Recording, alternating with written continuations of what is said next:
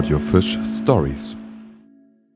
Folge 1 Devisenhandel in Kabelstorf. Im Herbst 1984 wurde ein mit Stacheldraht umzäuntes Lager in Kabelstorf bei Rostock errichtet. Die Anlage der IMES Import-Export GmbH verfügte über ein Gleis wie auch einen Autobahnanschluss und wurde von Anfang an durch Sicherheitspersonal überwacht. Offiziell handelte die IMES mit Gütern wie zum Beispiel Waschmaschinen im Ausland, um Devisen für die Deutsche Demokratische Republik zu erwirtschaften. Die strengen Sicherheitsvorkehrungen und die nächtlichen Konvois zum Lager verunsicherten die örtliche Bevölkerung. Im Verlauf der friedlichen Revolution forderten die Anwohner, dass der wahre Zweck der Anlage in Kabelsdorf aufgedeckt wird um die Situation zu entspannen, lud die Geschäftsführung der IMES Import-Export GmbH am 2. Dezember 1989 ausgesuchte Personen zu einem Gespräch ein. Durch Ankündigungen in der Gemeinde und auf der Donnerstagsdemonstration in Rostock erschienen über 300 Menschen auf dem Betriebsgelände.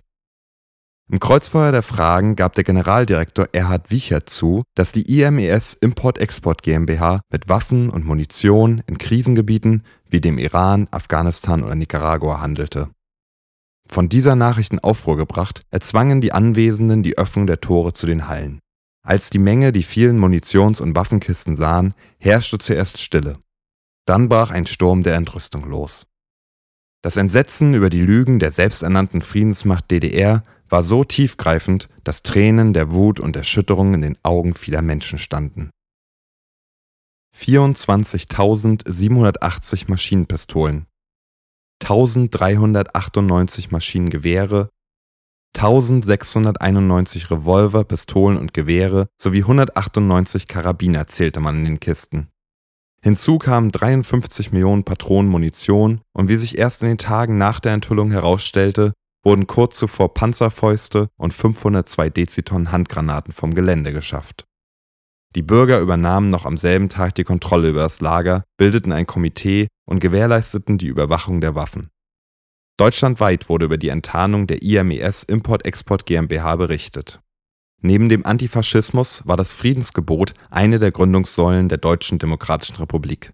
Mit ihren Waffengeschäften, die ausschließlich auf Gewinn ausgerichtet waren, verlor die SED weiter an Legitimation und der Umsturz wurde immer unaufhaltbarer.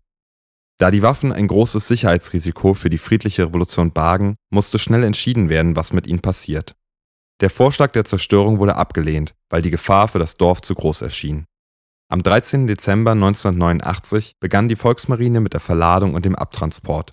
Die Mitglieder des Runden Tisches in Kabelsdorf gaben sich damit nicht zufrieden und wollten zusätzlich rechtliche Konsequenzen für die Verantwortlichen erwirken. Im Februar 1989 teilte der Militärstaatsanwalt Meyer mit, dass die geforderten Untersuchungen eingestellt wurden, da der Waffenhandel in der DDR nicht strafbar sei. Alexander Schalk-Golodkowski, zu dessen Imperium als Chef Devisenbeschaffer die IMES Import-Export GmbH gehörte, hatte sich bereits einen Tag nach der Enttarnung des Lagers in Kabelsdorf nach Westberlin abgesetzt. Zu seinen zweifelhaften Aktivitäten gab es mehrere Verfahren. 1995 wurde er wegen illegalem Waffenhandel zu einer einjährigen Freiheitsstrafe verurteilt. Was aus den Waffen und Munitionskisten aus Kabelstorf geworden ist, nachdem die Volksmarine sie abtransportiert hatte, ist unsicher. Die Wahrscheinlichkeit ist jedoch hoch, dass sie am Ende doch in alle Welt verkauft worden sind